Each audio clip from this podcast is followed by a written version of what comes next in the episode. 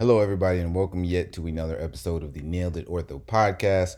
I'm one of your hosts, Dr. Cole. Myself and Dr. Fitz started this podcast to go over high yield orthopedic surgery topics. And today we have a good episode in store for you all, somewhat high yield, and we are going over the female athlete. And we actually cover um, a lot of different parts about the female athlete. We talk about the female athlete triad. Uh, we talk about injury prevention, um, uh, ACLs, and you know important things to consider when doing ACL reconstructions. Uh, we talk a little bit about shoulder instability. So it is really a great episode, and we actually have a special guest, Dr. Mary Mulcahy, which is one of uh, my attendings at Tulane.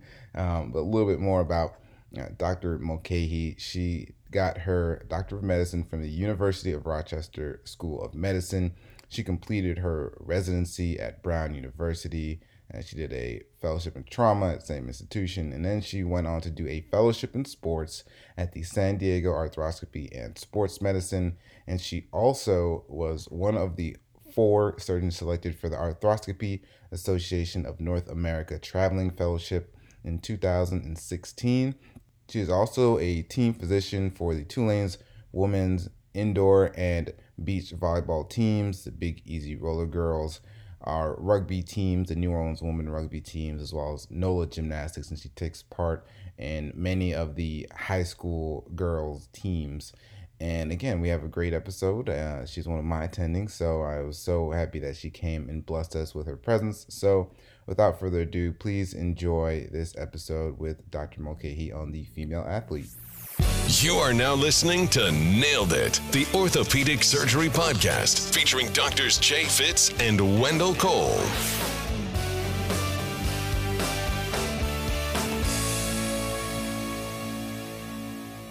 Dr. Mulcahy, welcome to the Nailed It Ortho Podcast. We are uh, happy to have you on. So, welcome to the podcast. Great, Cody. Thanks so much for having me. I'm excited to be here.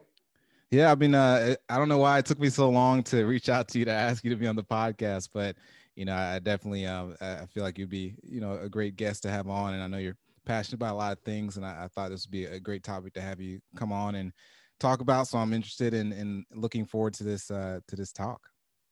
Yeah, I really appreciate the opportunity to kind of go over some of the issues related to the female athlete, and uh, definitely want to give a shout out to you and your uh, your sort of partner here with how successful you've been with the podcast. So congratulations to you guys, and wishing you lots more continued success.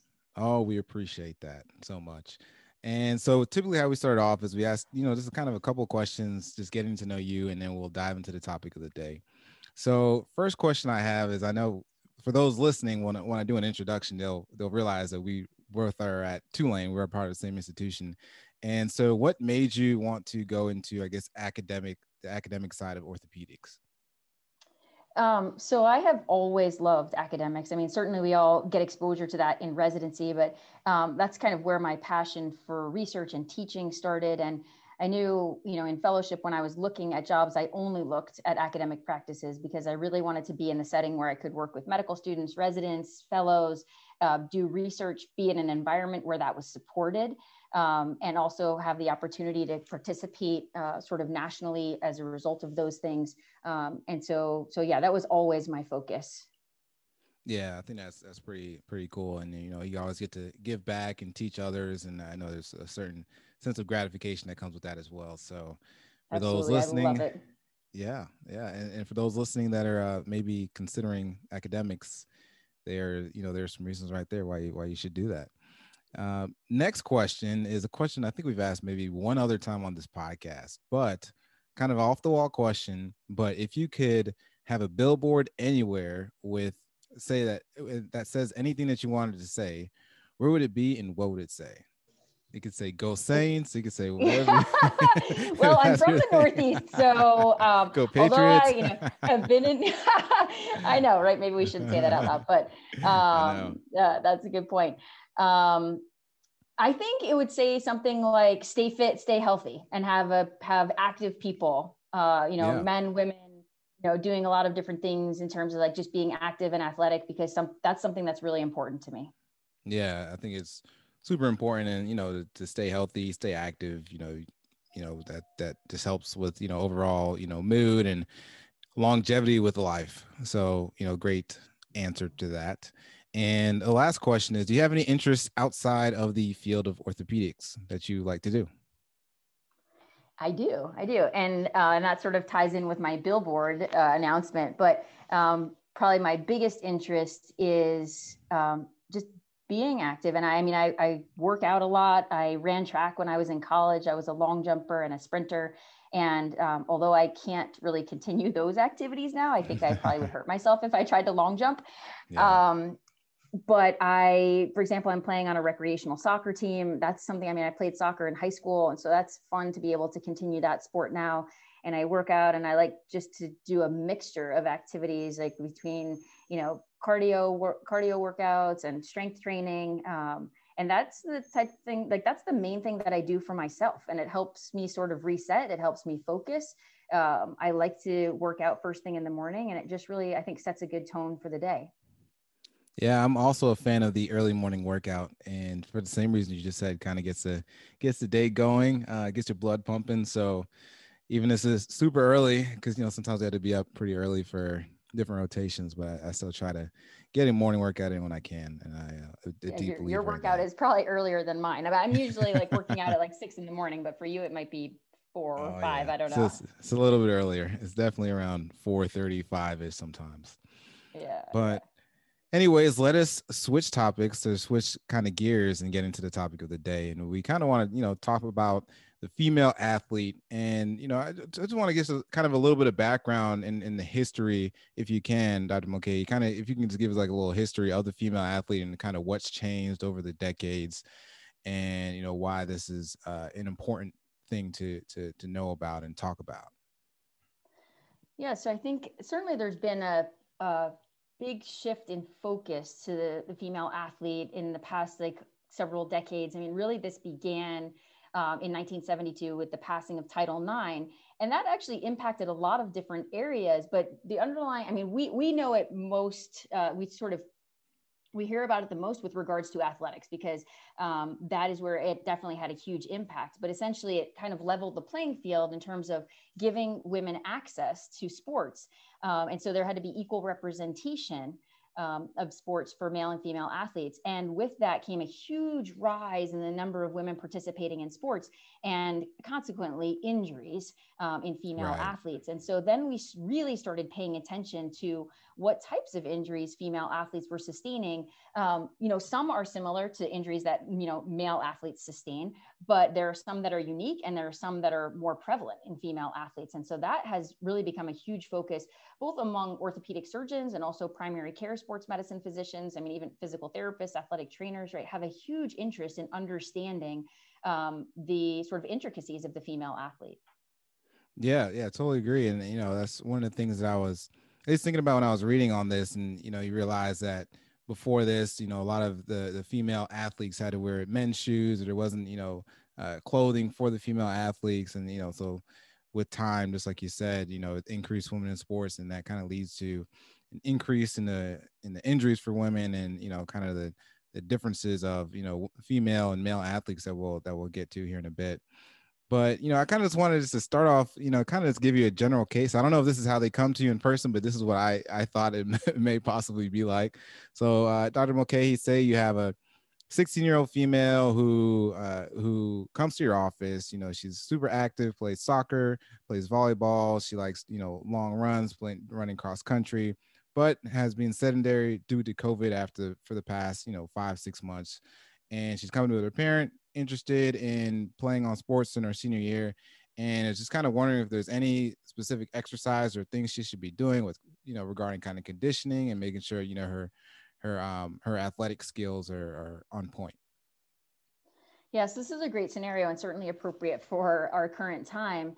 Um, you know the onset of the pandemic was obviously very abrupt and just put a um, you know an end to all of our sports in the spring. And everyone was, you know, for the most part, people were inside and not really doing much in the way of athletics.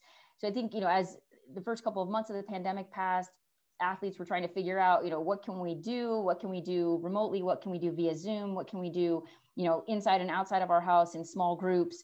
Um, and uh, so it gradually picked up. And certainly, if you live in an area like we do, Cody, in New Orleans, where you could be outside most of the time, that was hugely beneficial uh, to have that space. For for people in many other parts of the country where it was cold weather for the first several months of the pandemic, that had a huge impact um, yeah. and really limited what people could do. So I mean, in, in general, as athletes have been picking up, you know, and this in our 16 year old female soccer player here thinking about resuming uh, playing soccer and volleyball.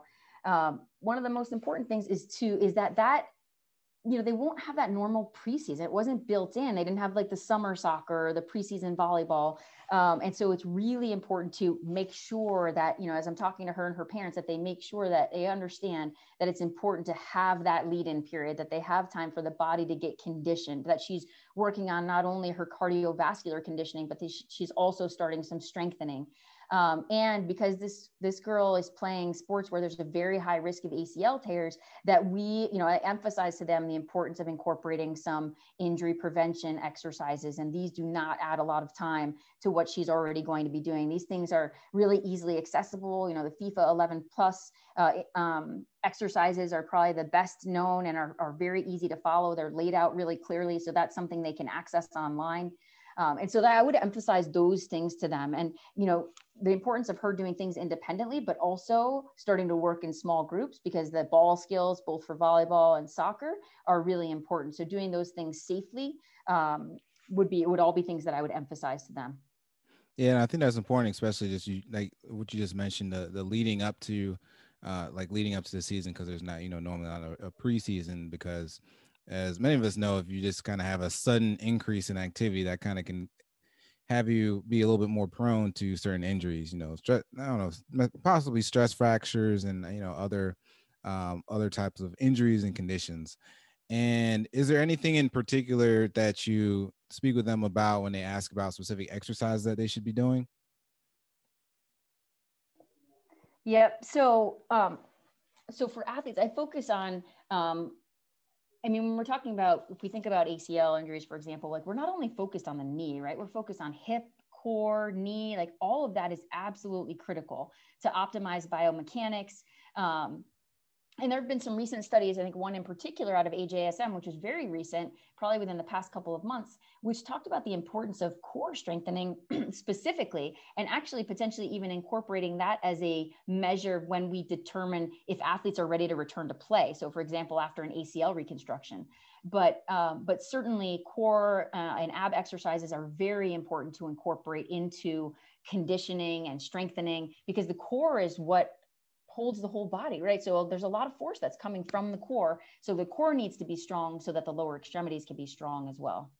You know, in focusing on her as a soccer player, like I certainly would emphasize to her, emphasize the lower extremity type exercises. But if we also consider her volleyball activity, so it, it all depends sort of what, what, uh, you know, time of year we're going into now normally here in new orleans volleyball's in the fall uh, and then soccer would be in the winter but so for her as a volleyball player too as she's approaching that season uh, emphasizing upper upper extremity strengthening. So the periscapular mus- muscles scapular stabilizers like that's very important for her. Um, and it doesn't have to be heavy weights right?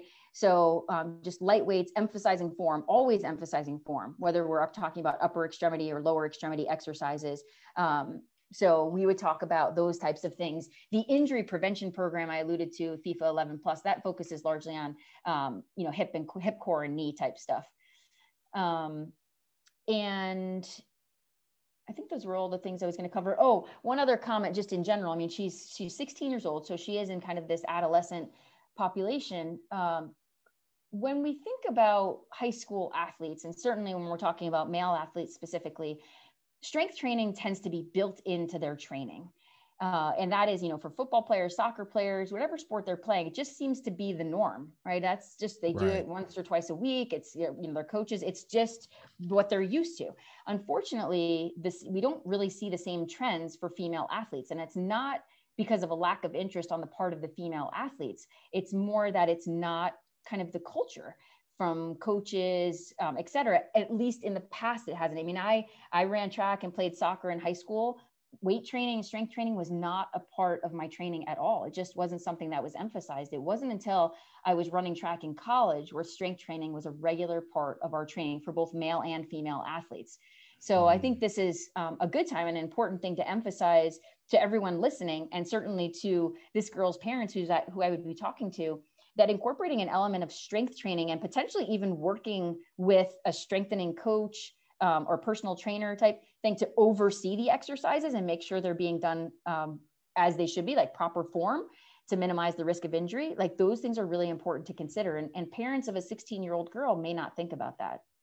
Yeah, and those are all things that can help, just like you said, kind of prevent injury um, from happening with strength training. And then a lot of people don't realize, or you know, I've read kind of like the kinetic chain system with the whole body. So you need to make sure that your core is strong, because core weakness can also lead to to shoulder problems, can lead to hip problems, can lead to knee problems. So, you know, kind of just re-emphasizing the, you know, the kind of the the ideal that you should be strengthening your core. Now, do you have do you ever have any like conversation about nutrition with these uh, with your patients uh, you know a teenage you know a teenager going into sports do you ever talk about you know um, you know any type of nutrition that sh- they should be making sure that they get on a daily basis or what's your kind of your conversation like with that I do ask them questions about nutrition. Now, I am not a nutritionist. I do not have any expertise in dietary related issues, but I know yeah. obviously in general terms. And and so I do ask them about um, general things related to their eating habits like do you eat breakfast lunch and dinner? Do you have snacks? And and i don't always even just ask them the general question of breakfast lunch and dinner. I will ask them what do you eat? Like they'll say yes and that, but to them lunch may be a diet coke and yep. a half a piece of toast. So Smart. understanding what breakfast lunch and dinner means to not only our female athletes but our male athletes um, but asking those specific questions is very important and helping them understand that as an athlete, they are burning a lot of energy. And so it's just like gas in your car, right? Your car is not going to go if you don't have gas in the tank, and the body is the same way. And so it's helping them understand that they need to have enough fuel to account for the energy that they're expending. Um, and and this kind of raises the the topic of relative energy deficiency in sport, which is the now more co- common ter- terminology which came off of the female athlete triad. And, and so I think a port, an important thing to understand about this, I guess, just making sure everybody listening understands that the female athlete triad, when it was originally described, which was, I think, back in the 1990s, you had to have the extremes of each of these condition, conditions. So osteoporosis, amenorrhea, and anorexia. And if you didn't have the extreme end, then you weren't considered to have this diagnosis. Now, with time, we came to realize that it was actually a spectrum of disorders. And so if you were anywhere on the spectrum, it raised a red flag and encouraged physicians to actually investigate further. So more recently, the International Olympic Committee actually created and proposed this diagnosis of relative energy deficiency in sport. Number one, because it focuses on low energy availability, right? So it's energy deficiency is the root of all of this. And the other key fa- key factor is that RED-S is not does not only affect female athletes it affects male athletes too. So i think that's something very very important to take away from this. Um, but circling back a little bit to our nutrition discussion when i'm talking to this female athlete or my female athletes in general about nutrition about energy um, what i explain to them too is that and and for us all to understand that it's not always about restricted eating right? These even even athletes that do have relative energy deficiency in sport it's not that they're doing it on purpose. Perhaps some are and, and some athletes may uh, and higher risk in certain sports but um, I think more often, and certainly something for us to consider, is that they may just not be eating enough to account for the energy they're, they're expending. And they're not doing it on purpose. They just don't think about how much fuel their body is burning to participate in all of these athletic activities. Right. Yeah. And then uh, on the other hand, do you ever see where you have kind of overeating disorders? Is that, you know, is that a common thing that you see, or have you seen that in your clinic at all? No, I haven't seen that problem, but you can imagine. I mean, that that could happen as well, depending on what type of sport the athlete is participating in. So it depends what the expectation is in that sport. Like if it's wrestling, okay, those guys like you, they're doing everything they can to learn to lose like every ounce of weight up until yeah. they're weighed right before their competition, right? Um, right. You know, gymnasts, et cetera. These are gymnasts, figure skating, those may be sports that are more focused on leanness. Uh, but then on the opposite end, you know, you may have sports where you're trying to build bulk. And so I think on either end of this spectrum, you have to be careful about eating too little or eating too much. And you kind of alluded to it a little bit earlier about the female athlete triad, and I kind of had this this this made up patient that I'll, I'll kind of tell you a little bit about, and then if we can go through that that triad, um, you know, a little bit a little bit more in depth because I, I, think I've seen that you know asked before, especially on Twist, and you know it's kind of a high yield thing that you may even see in your clinic. So, uh, so is a case kind of made up is you know say for example, 15 year old gymnast who's practicing for months nonstop you know, high level athletes wants to make wants wanted to make the Olympic team. It's brought to you by a parent who states that recently she's just kind of being more tired and lately and just complaining of just increasing wrist pain. And you mentioned a, a little bit earlier about the female athlete triad. Can you kind of you know take us through um, what are some of the things that you'll see in patients that have this triad and what exactly the triad is? Right. So, so yeah. So again, when this was originally described, it really did. We were as you know medical field we're focused on the extremes anorexia amenorrhea and osteoporosis and um, with time again it's the the spectrum actually is the more important thing to understand that it you don't have to be have complete absence of menses but having irregular menses is important right and that raises a red flag to have not to be anorexic, but to just have low energy availability. And then with osteoporosis, right, not having that extreme form of uh, low bone mineral density, but just being lower than would be expected for your age.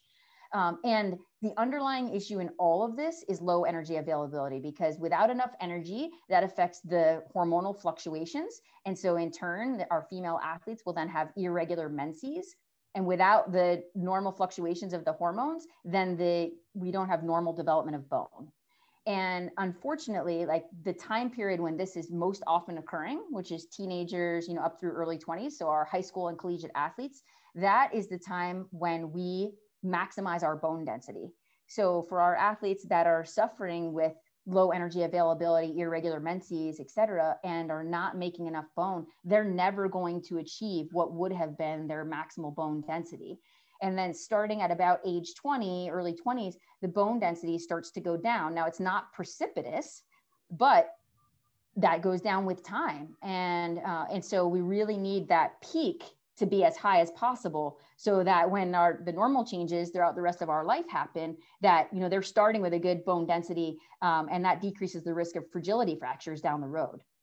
Right um, and I, I love how you just kind of explained all of that and uh, and broke it down you know of course number one the, the low energy availability being the main uh, one of the main things and the main problems which can lead down the line to in, impaired uh, uh, bone formation and you know if that continues on down the spectrum it can lead to uh, it can lead to kind of osteoporotic, you know, or, or fragility fractures or fragility injuries. And for those listening that have not looked at an OBGYN book in years, just to kind of just go over what uh, a little bit about the menstrual dysregulation. So prim- primary amenorrhea, kind of just, you know, when you haven't had a, when you haven't had a period and then secondary amenorrhea is when you were menstruating beforehand and then you don't have a menstruation cycle for a couple of cycles and then oligomenorrhea are you know is when you have a cycle length greater than 35 days or less than nine cycles a year. And so these are some of the things to be on the lookout for you know when uh, when you're asking or when you have these patients in your office and you're trying to figure out you know where they are i guess on that spectrum that you that you talk about. Now do for the low bone mineral density how how often do people really get DEXA scans? Like, is that an like I know we that's the way that we measure the bone density, but you know, do you get a DEXA? Have you ordered DEXA scans for these, or you kind of just look at X-rays and, and you know, kind of just look at their bone quality? Like, what do you actually do? So that's a great question. Um, certainly, in our elderly patients, we get DEXA scans, and that's how we diagnose. Um, you know, low bone mineral, bone mineral density or osteoporosis. In our young athletes, we do not routinely get DEXA scans. But um, what I would say too, and I will like complete this discussion, but I just want everybody to know too, I'm not asking, I don't ask all of my female athletes about their menstrual history, yeah. but if there's any concern and I think it's related, I will ask them. Um, I just ask them, are you having regular periods? Um, and for, you, you, can imagine, you know, for a 14, 15, 16 year old girl, she might think it's cool that she doesn't have a period every month, mm. right? Oh, mm. this is so great. Like it's not a good thing. And so that is part of our job as orthopedic surgeons. And we want both our male and female orthopedic surgeons to feel equally comfortable asking these questions because we may be the first person, the first physician seeing these athletes, and we may have the ability to diagnose it you know diagnose relative energy deficiency in sport um, diagnose this irregular menses and get the athlete to the right person. So when there's any concern i will ask those questions. I have no qualms. I'll ask in front of the patient. I you know usually the parents are there uh, if the athlete doesn't feel comfortable for whatever reason the parents can leave but it's usually a non-issue. I mean these questions are asked in a non-threatening way. Um, and the most common scenario in which i would feel you know, I, I, would think to ask these questions is if an athlete's present, presenting with shin pain. So I'm concerned either about mm. shin splints or a possible stress fracture, right? That is one of the, the most common presentations of relative energy deficiency in sport or female athlete triad. Um, and so that's where I'd start asking those questions. And if I have concerns, if they say, well, yeah, I've, you know, a couple months in a row, then I don't have it for three months, then I have it for a couple months. I would actually refer that patient to an OBGYN physician. And um, fortunately, we have a great network here at Tulane uh, that we've developed. So I know right where to send the patients. Um, additionally, if I have any questions or concerns about their nutrition based on our conversation and just kind of getting an idea of the types of things that you know our, our 15 or 16 year old athletes are eating, uh, I would then send them to a sports nutritionist um, and potentially even a, um, a counselor. Like if I'm really concerned about a potential eating disorder or some restricted eating or some abnormal eating habits, uh, I would send, I would refer to all of those people um, so that that athlete can actually get the appropriate evaluation and the appropriate care. I mean, I, I feel very comfortable diagnosing these things, but then these are the specialists to actually treat the athlete.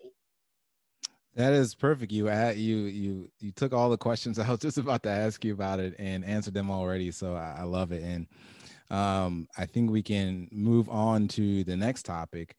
And I know you've you've published some papers on you know kind of concussions and female athletes. So can you kind of just tell us a little bit about you know what is what's the what should we know about female athletes and concussions?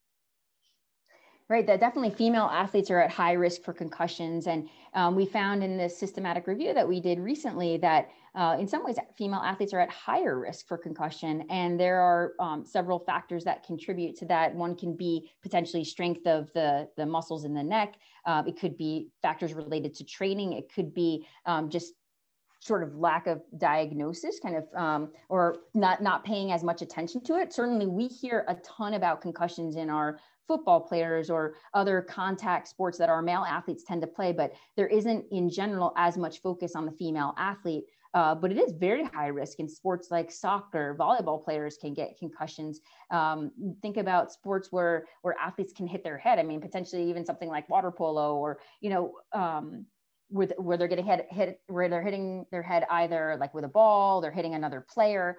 Um, right. Other key points about concussions is to remember too that it's not always a direct impact, right? It can be that they get impacted somewhere else in their body and their head is then jolted backwards.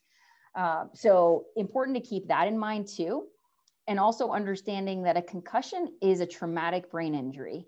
And and I tell my patients that too, so that they understand that we take this very seriously um, and have very strict protocols in terms of how we get them back to play. And, and those guidelines and protocols are really similar between our male and female athletes.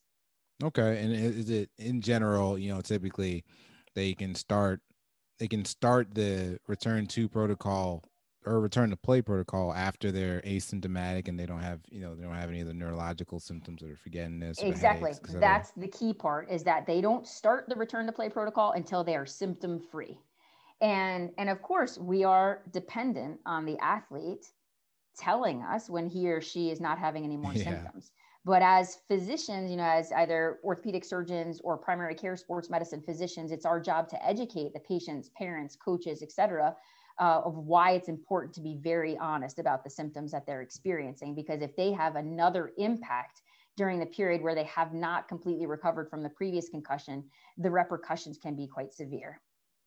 Yeah, and and just okay, that's great. And and moving forward, what are some of the you know, what are some of the female risk factors for having other injuries? You know, they can have, you know, their increased risk for different knee injuries. You know, I know we'll talk about ACLs. They can have, you know, uh, you know, patellar instabilities. Can we kind of just go through some of these injuries that you know females are at an increased risk for having, and then actually say which ones, what injuries those are?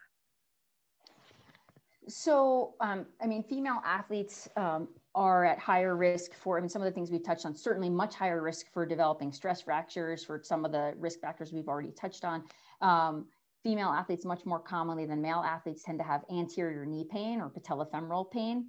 Uh, also, much higher risk of ACL tears in female athletes for a variety of uh, reasons, very specific risk factors, and, and I'd be happy to talk in, about that in more detail.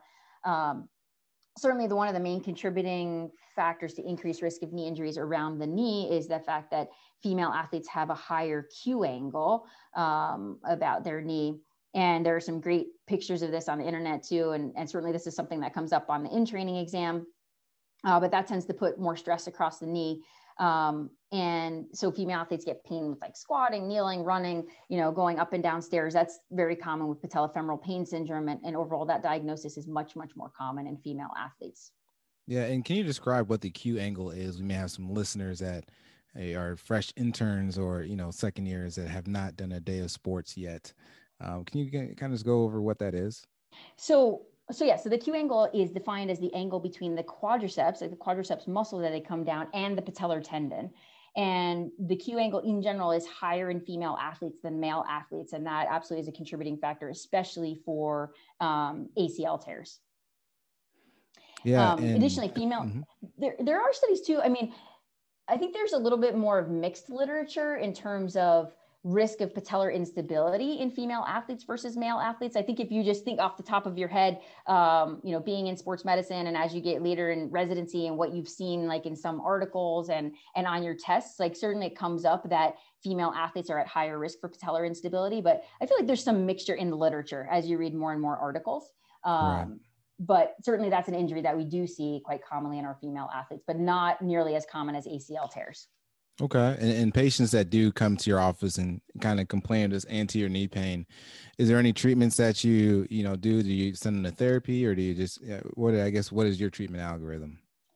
Yeah, that's a good question. It's a hard, you know, um, it is a hard thing to sort of manage and, and explain to the athletes that it is common. I think probably the most common age group I feel like that I see this in are like teenagers too they tend to have that anterior knee pain and i think in part it's related to the fact that they're growing right? And the mm. bones grow much faster than the muscles and ligaments right? The, the muscles and ligaments can't keep up.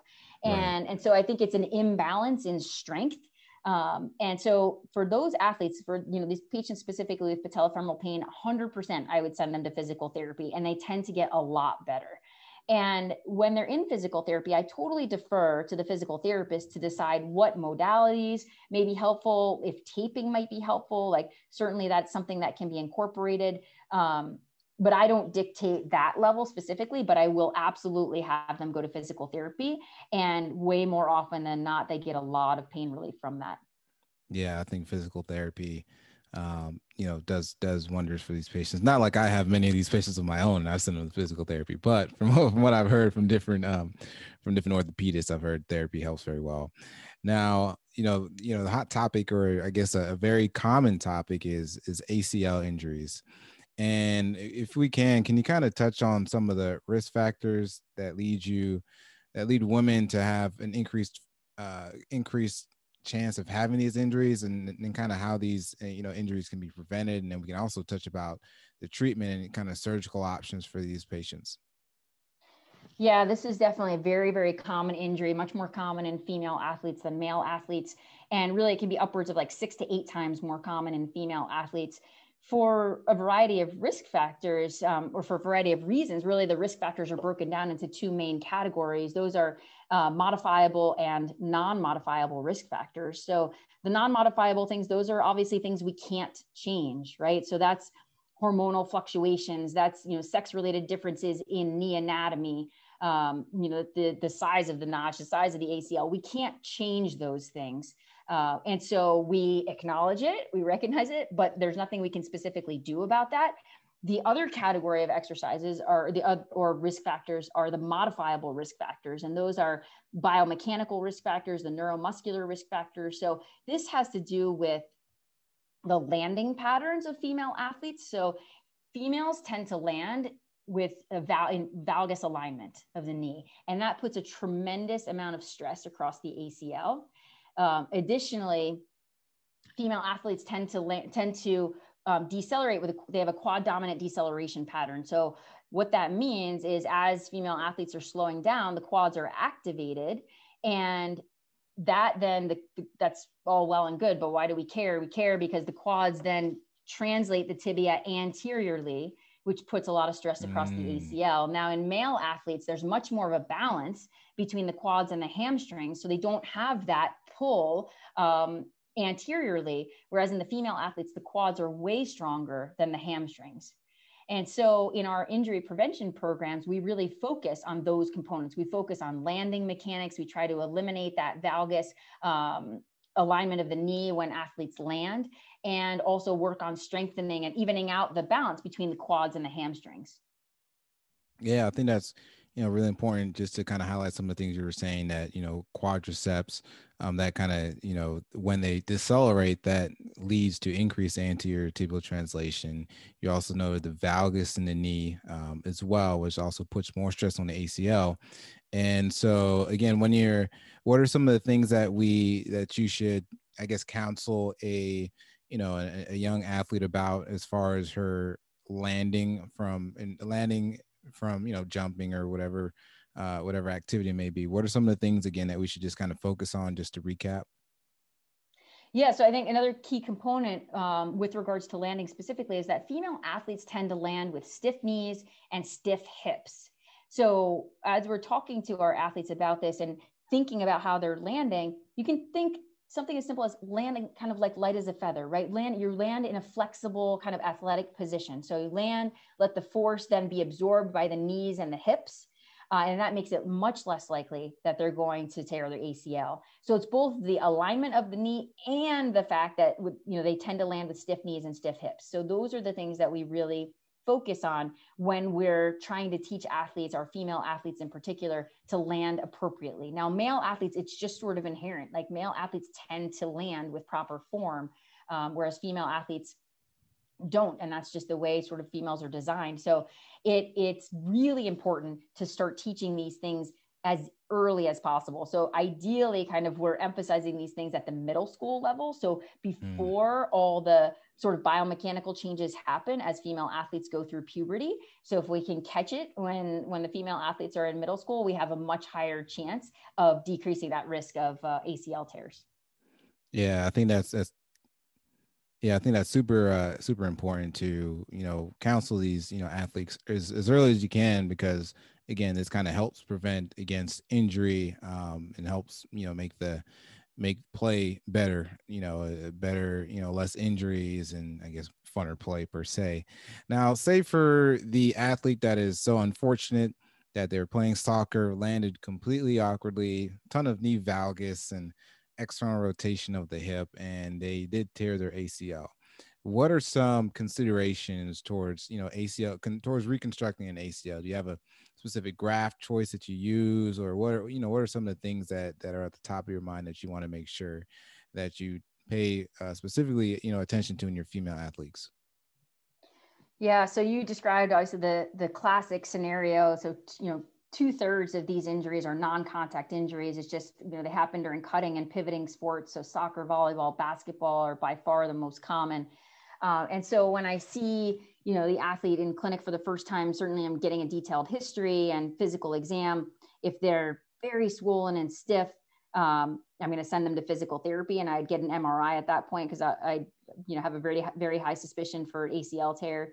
Um, and then when I see them back, I would go over the MRI with them, talk to them in more detail about treatment options, uh, and really more specifically graft options. So in a you know teenage athlete, a high level athlete, uh, there's really no question that we would do ACL reconstruction. Um, and so then the discussion really comes down to what type of grafts, you know, what are the options? What type of graft would we recommend? What does the athlete or family you know do they have a strong preference based on you know maybe the athlete already had an injury to the other knee or maybe they have a family member who had an acl tear and had it reconstructed so uh, it's helpful to kind of figure out where they are and what information they already have um, but i would um, you know in my younger athletes when i talk to them about graft choices i do i tell them about all the options i tell them you know first of all about autograft versus allograft and explaining the difference uh, differences between them i um, tell them that in younger athletes, certainly I would advocate for using an autograft because there's a much lower risk of re-rupture um, using that graft in that patient population. And then within autografts, uh, we have several options, right, which are all great. So, you know, um, bone patellar tendon bone, hamstring autograft, or quad autograft. Now, um, you know, BTB and hamstrings have been around the longest or used certainly the most widely. Uh, quad autograft um, has actually been around for quite a long time, but has not obviously caught on nearly to the extent of our, our other two common autografts, although it has become more uh, common in probably the past five to 10 years. Uh, and for me personally, that is my autograft of choice. Um, I, I really like the quad autograft because it's a robust and incredibly reliable graft. It, there's a ton of collagen, actually way more collagen than you get from the patellar tendon.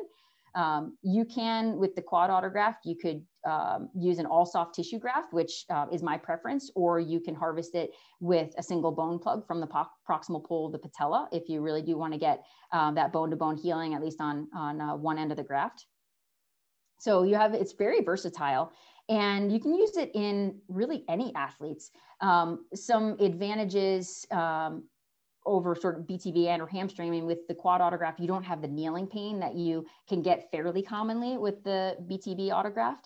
Uh, and then the hamstrings, I mean, in young girls, right, the hamstrings can be tiny. And and unfortunately, we really don't know ahead of time, like before the surgery, before we're right. trying to harvest the hamstrings, how big it's going to be. And so we are all uh, well aware from uh, the literature that if that graft you know, our, our quadrupled hamstrings, if they're not at least eight millimeters, right, there's an incredibly high risk of re-rupture. And so um, I think, you know, many of us would consider augmenting uh, that with allograft. And then that raises the question, well, is that actually beneficial? Like, is that graft really beneficial? Uh, so that is actually one of the reasons why I personally transitioned from hamstrings to quad autograft. I used to do hamstrings. Um, that was the predominant graft in my practice in the first few years. And then over the past three to four years, I've transitioned to using quad autograft uh, because it's very reliable and it's just a really big graft. Patients tolerate it well. It does not affect their quad function, their extensor strength, their you know ability to return to play. Like there are lots of studies in the literature supporting the uh, efficacy of the quad autograft. Um, and so I would really encourage others to consider um, using it and for residents listening to try to seek out cases and the opportunity to get exposure to that. Yeah, I know we've done a couple of cases using the uh, the quad tendon autografts. I think it's a pretty slick procedure. I like it myself. Um, you know, considering sports, if I go into it, that may be something that I will uh, may use in the future. And yeah, just like you said, it doesn't. You know, at least the studies show it doesn't have you know much. You know, you still have good quad function afterwards, and and you don't have that you know anterior knee pain or that pain that you get with kneeling that, that a lot of or a, portion of the patients that have a patellar, um, a BTB autograft get. So that is a, a good option. And then it, just like you said, sometimes you can use a bone plug if you want, or you can kind of just do all soft tissue quadriceps um, tendon um, autograft. Now, do you have a preference for partial thickness versus full thickness autograft? So I essentially I harvest. Uh, it's probably on average about eight millimeters thick, but essentially I go down as deep as I can without breaching the capsule, without creating a rent in the capsule. And, uh, and that's how I harvest every time. And it ends up being, you know, like I said, probably seven to eight millimeters um, in terms of thickness. Uh, and then I'll usually harvest about probably about eight centimeters in length. And you can easily do that on every patient. There are lots of studies supporting uh, the sort of average length of the tendon before you get to the rectus femoris muscle. So, um, so that's how I tend to harvest it. If for whatever reason uh, end up creating a small rent in the capsule, I just close that. So it is yeah. important to close that. I actually personally will close the whole defect from the harvest. Um, and you know, at this point in time, uh, I don't know of any studies that really show definitively either way whether you you know whether you need to close it or not. But uh, but you and I are investigating that, so hopefully we are. get the answer. Give a little bit of time, we will have an answer. yeah. And um, you know, before we wrap up here, just a couple, you know, quick questions or quick topics. You know, you see, you know, at least sometimes, like you'll see on YouTube or you'll see videos of of uh, female athletes with like a, a lot of um, laxity or, or, shoulder mobility. You know, is there any anything that you you know can touch on or, or talk about as far as you know shoulder instability in your female athletes? Do you see it more, or just or do you just see more laxity in the female? I guess kind of what's the difference between laxity and instability? Yeah, I think um, I think there is more overall laxity in the female athlete than the male athlete. I don't think shoulder instability is more common. Um, and with laxity, I mean, certainly you see that more commonly in certain sports than others. So swimmers are a great example where you see a lot of laxity because that's what makes part of what makes them such great swimmers. But I think important things to keep in mind are that um, a female athlete with shoulder instability or laxity like is not the same as the male athlete with that pathology that like oftentimes we're working more to kind of tighten the capsule. So it's not may not be as straightforward as just going in two you know two three anchors for the Bankart repair and that's it. Like in our female athletes we may be thinking more about taking some laxity out of that capsule. Um, and you know we we both learn a lot here from dr savoie in this regard um, so it is important to keep in mind that it's not always as straightforward in the female athlete as the male athlete. And so you do have to have sort of your antenna up and higher um, sort of sense of suspicion and looking around and, and uh, addressing any associated pathology because it may not just be isolated to the labrum. Right. Yeah, totally agree. And and last thing before we wrap up here, we talked a, a bit about stress fractures, and you know we talked about the, the female or the athlete triad a little bit earlier. Uh, what are some things to be on the lookout for for stress fractures, and then how do you how do you treat them? Yeah, so with stress fractures, um, really comparing like stress fractures to shin splints or medial tibial stress syndrome. So when patients come in just kind of complaining of shin pain, like I always get X-rays, so we'd get tib fib films.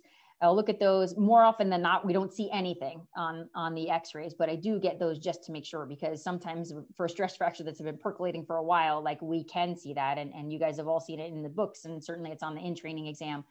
Um, but so I would get the x-rays and then on exam, one very important point, which just helps you distinguish between medial, medial tibial stress syndrome versus stress fractures, is where the athlete localizes the pain. So if they say it hurts here and they point with one finger to this very specific spot, you're thinking much more of a stress fracture. Whereas if they're like, well, it's kind of here, and they're just running their finger up and down the, you know, the medial aspect of their shin, uh, you're thinking more medial tibial stress syndrome. So um, initially, if you know, if I'm seeing them for the first time, I'm not going to jump straight to getting an MRI or whatnot, but um, but I will you know, I asked them about their training. I asked them, has anything changed recently? If they're runners, I asked them about their shoe wear, you know, distance, etc., um, distance of running, frequency of running. And then in terms of treatment, certainly initially there's an element of activity modification.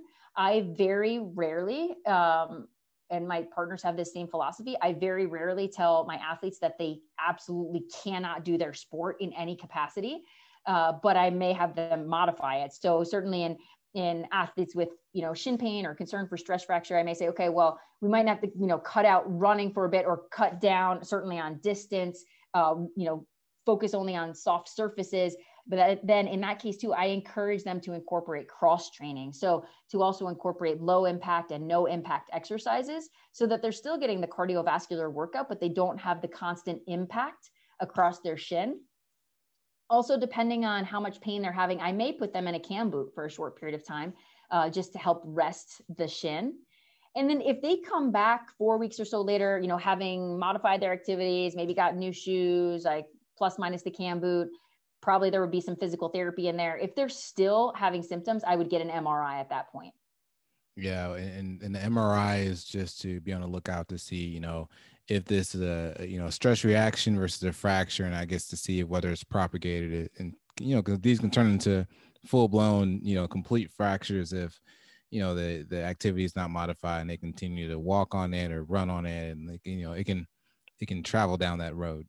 Exactly exactly. So we want to try to catch it early. And you know i'm i'm very comfortable working all of uh, you know working it up doing all of these things if it gets to the point where you know i have a question or whatnot like fortunately we have other um, physicians in our group our primary care sports medicine physicians who have a lot of experience with this too and so at that point i may refer the athlete on uh, but that's why we have such a great team we're really lucky to have um, you know such a good group here yeah. Well, Dr. Mulcahy, I think this was a, a, great talk. I think, you know, we went over, you know, a lot of different things, you know, about the about the female athlete. We talked a little bit about the history. We talked about um, some nutrition. We talked about, you know, the female athlete triad, risk factors for, you know, for uh, patella, uh, for uh, anterior knee pain as well as ACL. We talked about ACL reconstructions, grafts. So, is there is there anything else you know that you want the listeners to get get away, or any one thing that you want the listeners to get away or leave this podcast, you know, remembering, or any last words?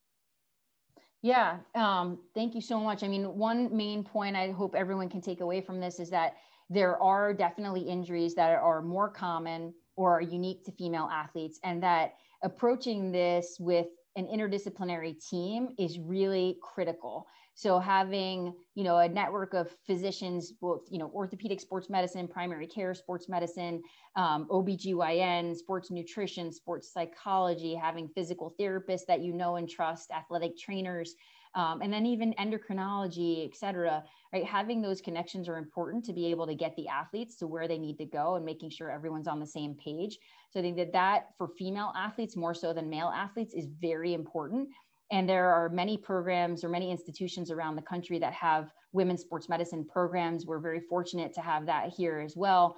And, um, and I think that that makes a big difference. And certainly or female athletes, both at the collegiate, high school level, and throughout our community here in New Orleans, appreciate having access to all of those resources. So, if you're in a community with a program like that, uh, definitely take advantage of it. Let your female athletes know, and don't hesitate to send them there um, if it gets to the point where it's something you where you want to get more insight. Yeah, awesome. I think that was great. And before we wrap up, we always give our listeners, you know, a way for people to reach out to you, whether this is uh, you want people to follow you on social media, on Instagram, Twitter. If you want to share your handles or anything that you would like the people to know or to follow you, you can go ahead and, let it be known. Yes, know, I would uh, I would love to have anyone who's interested to follow me. I'm very active on both Instagram and Twitter, and my handle is the same on both. So it's at Mary K Mulcahy MD. Um, and I post lots of stuff related to sports medicine and orthopedics and, and some specific things related to women's sports medicine. Um, so I would love to be able to interact that way. And, and, uh, and certainly too, if anyone wants to, to, you know, reach out and contact me in a direct messaging for, uh, you know, to ask additional questions, I'd be happy to connect in that way too. Well, there you go. Thank you all for listening to yet another episode of the Nailed It Ortho podcast. Please go and leave a rating and leave a review and tell us how much you enjoyed this episode. And until next week,